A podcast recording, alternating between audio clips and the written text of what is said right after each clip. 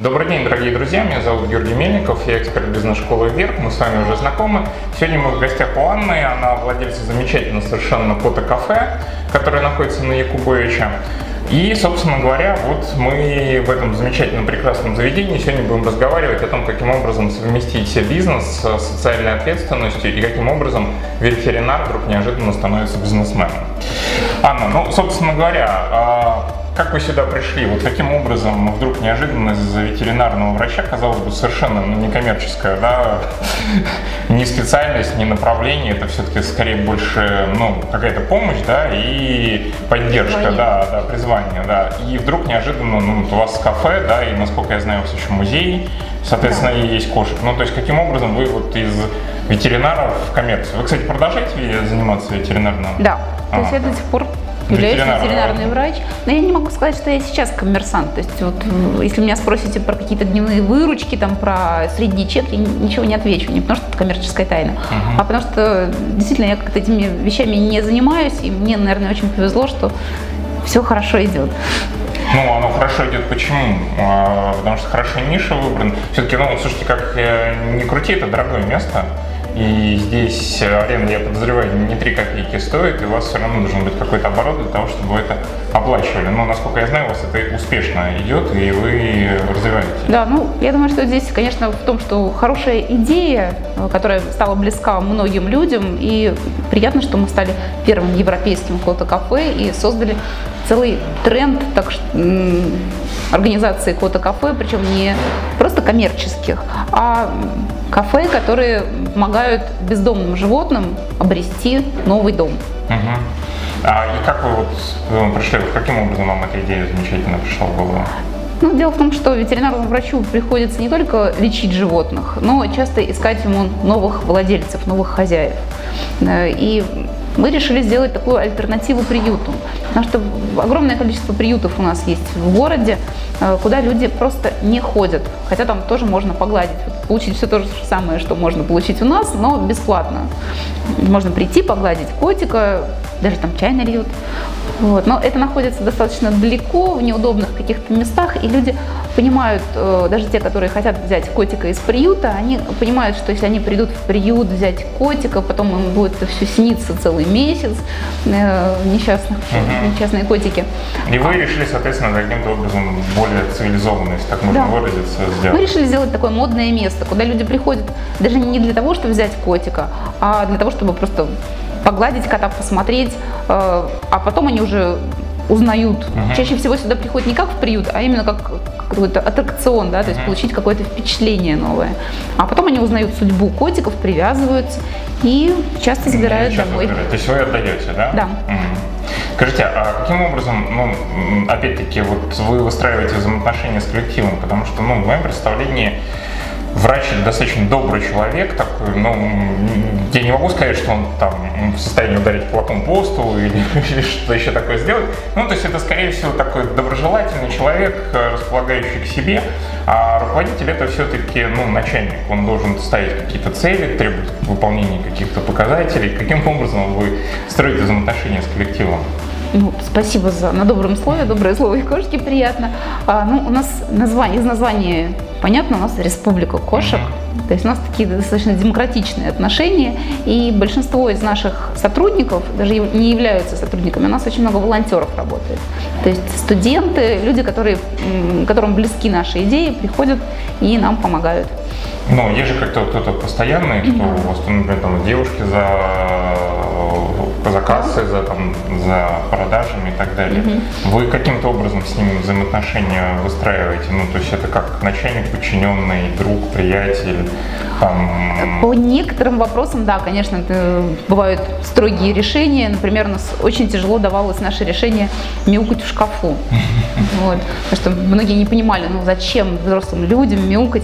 А у нас же мы не оказываем каких-то услуг. Я считаю, что вот у нас мы индустрия впечатлений. Uh-huh. То есть люди приходят сюда за впечатлением.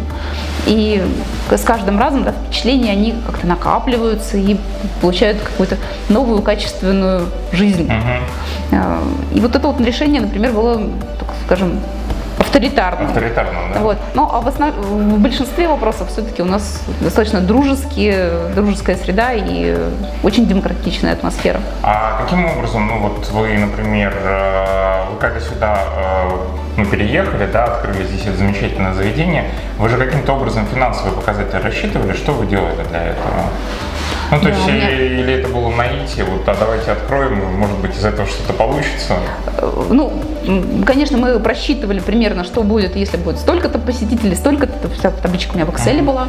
Э, Но и мало кто верил, и, может быть, именно поэтому э, очень многие люди бескорыстно нам помогали. То есть у нас все-таки это партнерский проект. Там фирма дает корма для содержания нашего большого прайда, то есть у нас 25 котиков. Э, Другая фирма дает наполнители, то есть то, что мы бросаем коту под хвост. Э, Другая компания нам дает интернет бесплатный и связь. Дизайнеры сделали вот такой вот То есть это, ну, это не, все-таки скорее не коммерция, это дружеский проект, который Да. каким-то образом поддерживается и самоокупается. Это получается. партнерский проект, потому что никто не верил, что может быть такая история, что в центре города откроется нечто, куда люди будут приходить и платить деньги за то, чтобы погладить котов. Вот, у нас в первый год у нас даже появился в интернете такой мем, э, мордашка одного из наших республиканцев, и что там, что, 150 рублей, чтобы погладить котиков? Нет, спасибо, у меня свои дома. Сейчас у нас э, выходной день, э, первое посещение стоит уже 500 рублей, Да. вот. И чтобы погладить котиков, нужно заплатить какие-то достаточно большие деньги. Мы пошли на это, э, пытаясь ограничить количество посетителей в час. Э, Дело в том, что мы хотим, чтобы было удобно и нашим республиканцам, они вот тут главные, и самим посетителям. То есть получается, что нас- вы идете как бы уже в разрез коммерции для того, чтобы ну, соблюсти интересы котов. Да. Вот, пришлось повысить на э, билет входной, да, в выходные дни, когда у нас самое большое количество желающих. Но в то же время мы поддерживаем наших постоянных посетителей. Э, Каждая последующая уже не- вне зависимости от, э, вне зависимости от будней, выходные дни идет по фиксированной ставке, то есть 200 рублей в час. А, вот так вот. А, у вас еще и 10 рублей в час заглаживания Да, котов, да? да.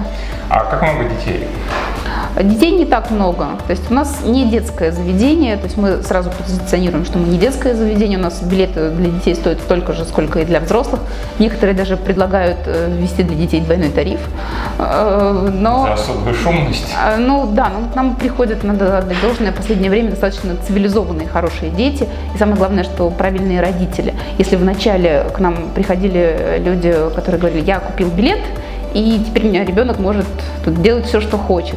Мы все-таки говорим о том, что у нас республика, у нас въезды не билеты, и каждый, кто не подчиняется Конституции, не соблюдает Конституцию нашего государства, может быть депортирован. То есть у нас еще такая, так скажем, образовательная часть и воспитательная. А вот относительно воспитательно-образовательно, м, скажем так, вы волонтеров специально как-то учите? То есть они проходят у вас какую-то программу обучения, что можно делать, что нельзя, что говорить, как не говорить? Потому что, ну, как ни крути, кошки достаточно своеобразные существа, они с характером, да, и э, ну, они независимые. Каким образом вы выстраиваете взаимоотношения? Вот люди, кошки, кошки-люди. Э, Ну, да, действительно, у меня часто работа моя заключается в том, чтобы быть переводчиком между теми людьми, которые больше любят котов и не очень любят людей, и теми людьми, которые взаимодействуют с людьми. Э, А часто- есть такая категория людей, которые не очень любят людей, а любят котов. Да, вы знаете, есть даже такое, что чем больше я узнаю людей, тем больше я люблю котов. Ну, к сожалению, вот в силу профессии, да, мне часто приходится сталкиваться, ну и моим коллегам, с какой-то бездушностью людей, и которая многих людей ожесточает против людей. Вот. Но важно как раз-таки не закрыться, да, циниками легко стать, а сеять добрые вечные, ну, А как вы сложнее. делаете отбор? Вот, ну, у вас там анкета есть, личное собеседование. Каким образом вы вот находите ту золотую середину, когда человек кошек любит и с людьми еще коммуницирует? Ну, вы знаете, у нас фактически отбор проводим не мы, а наши четвероногие сотрудники. Мгм. У нас э, есть прекрасная Луна Сметанкина с разными глазами, белая кошечка, которая влюбляет своим взглядом просто, вот, мне кажется, каждый сотрудник, который у нас остается, он начинает ходить к какой-то определенной кошке. И то есть это посетитель, который приходит и приходит и приходит, потом бросать свою основную работу и говорить, все, я буду здесь работать. И мы понимаем, что действительно это наш человек, то есть это не случайный человек с улицы, угу. а человек, который уже давно к нам приходит в качестве волонтера, и сначала такого просто прийти, причесать котиков, убрать там туалетик, угу. вот, но который остается у нас. А как часто смена персонала происходит? Ну, у нас, знаете, основной костяк это все-таки постоянные э, наши сотрудники, которые работают с момента основания республики. И достаточно такая, и половина это э, студенты, которые приезжают из разных городов. У нас почему-то преимущественно это филфак. Э, вот, и молодые люди. Я бы сказал, мягко говоря. Вот. И получается, что ну, рядышком студенты, которые работают по несколько часов в день, и они здесь вот учатся, потом уезжают куда-то и разносят весть о нас по всему Еще миру. Странно, да, филологи, это, мягко говоря, не очень стандартная ситуация, но тем не менее интересно. Скажите, а какие планы вот относительно возможного развития бизнеса или, ну хотя я не, не очень понимаю, бизнес все-таки это или нет, потому что вы с одной стороны учите, да, а с другой стороны каким-то образом э, пытаетесь это поддерживать. Не знаю, насколько это можно назвать чистым виде бизнеса, но хорошо, некую вашу республику. Ну, я сейчас больше, конечно, занимаюсь социальными проектами. То есть мы выходим за стены республики и переходим в Петербург. То есть угу. мы делаем, кодифицируем Петербург. То есть э, создаем имидж Петербурга как котокультурной столицы.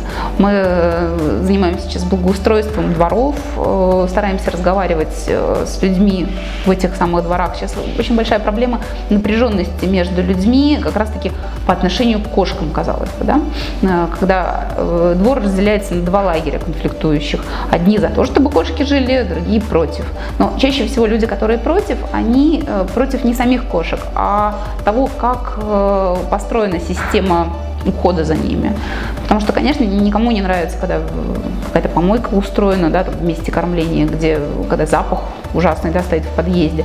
Но если правильно направить вот эту вот энергию uh-huh. тех людей, которые любят котов, то это приводит к сплочению двора. И мне кажется, что в наше время нужно искать как раз-таки то, что объединяет людей, а не то, что... Слушайте, а я вот, э, ну, знаю, что у вас здесь э, эрмитажные коты живут. А расскажите, вы реально вот, то есть приходите в Эрмитаж, говорите, дайте мне вашу эрмитажную кошку. Для тех друзей, кто не знает, может кто-то смотрит нас с других городов, а, в Санкт-Петербурге, в главном, так сказать, музее Санкт-Петербурга в Эрмитаже, живет здоровенная толпа котов, э, которая охраняет его от крыс, мышей, ну и всевозможных грызунов, и это реально официальные сотрудники Эрмитажа, которые живут там уже многие годы и, в общем, достаточно успешно спасают э, исторические ценности от всевозможных вредителей.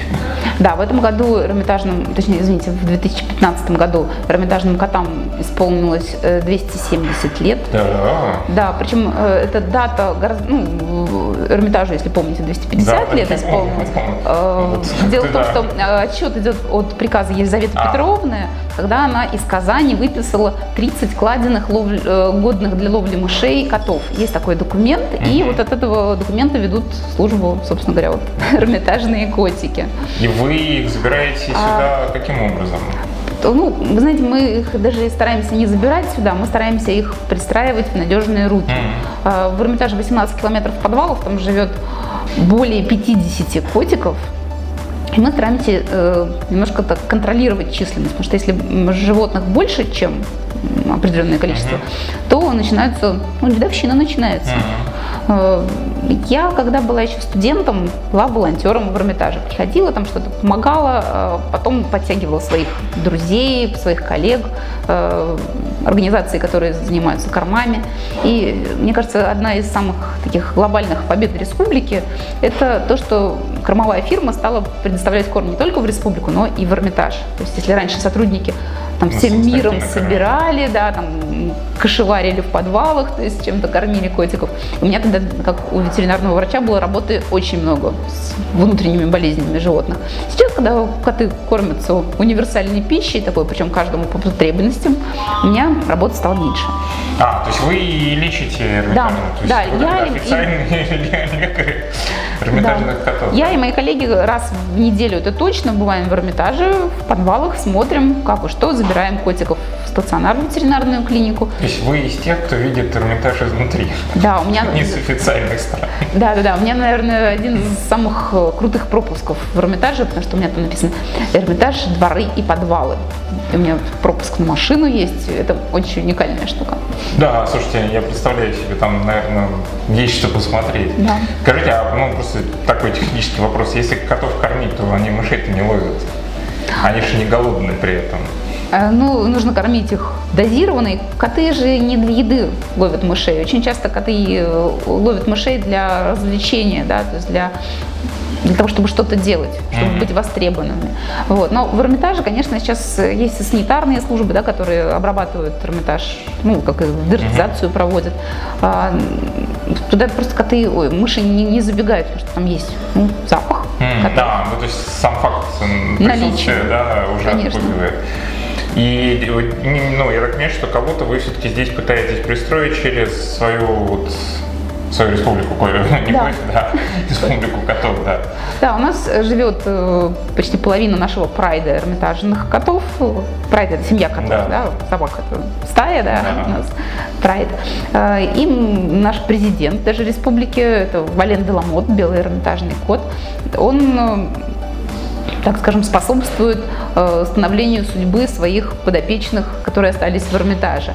Мы ежемесячно устраиваем акции по поиску ну, новых рук для животных. Причем мы сейчас придумали новую, новый формат акции. Мы представляем по цветам. Белые, рыжие, черные, пятнистые. А раз в неделю, раз в месяц или как Ежемесячно, да. Ежемесячно, да. да это послед... Э, третий, третья пятница месяца.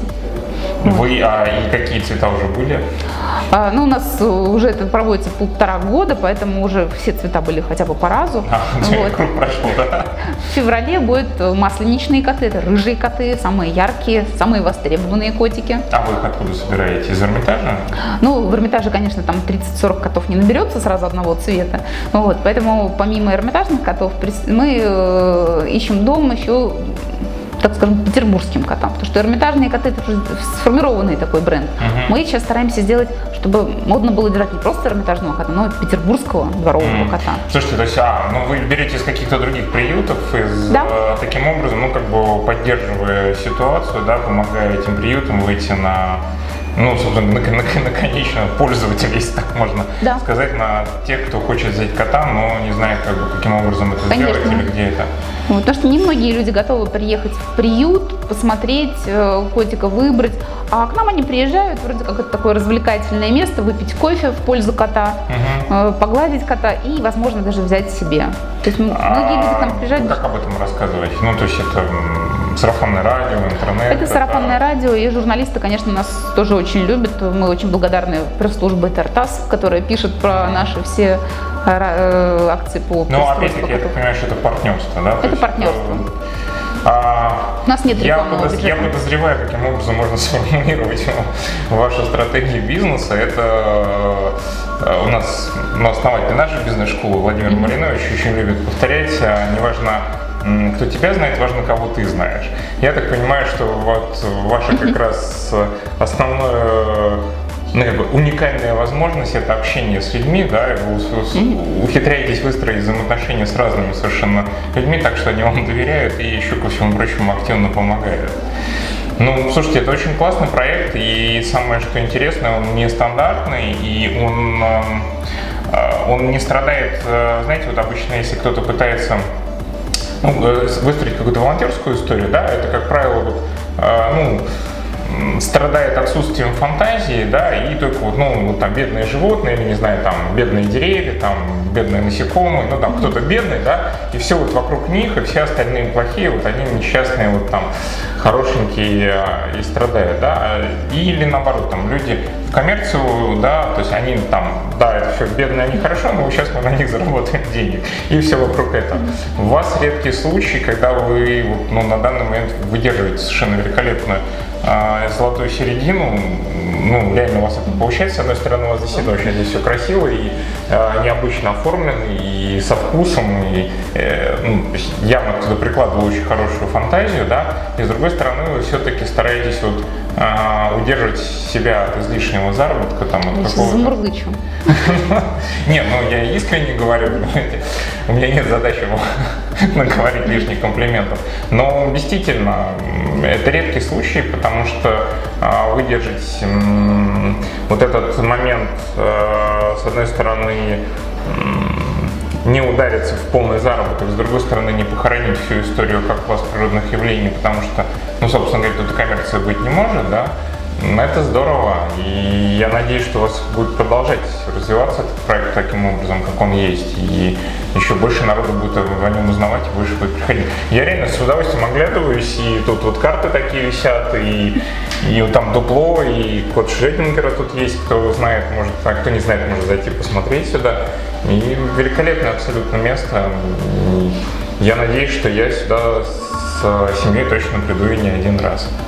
Ждем вас. У вас теперь есть виза. Да, да, у меня есть виза, да, я теперь могу сюда приезжать. А, ну что, друзья мои, сегодня мы были в гостях э, в Кота-кафе у Анны. Великолепное совершенно заведение. Всем рекомендую искренне. И Анна великолепный человек, очень добрый и очень такой положительной энергетики. Всем, кто любит котов, э, обязательно рекомендую сюда зайти. Здесь очень-очень здорово. И э, я думаю, что это заведение ну, станет одной из фишек э, Петербурга, таким необычным местом, которым всегда приятно посетить. С вами был Георгий Мельников, бизнес-школа Вверх. Смотрите нас. Всем всего доброго.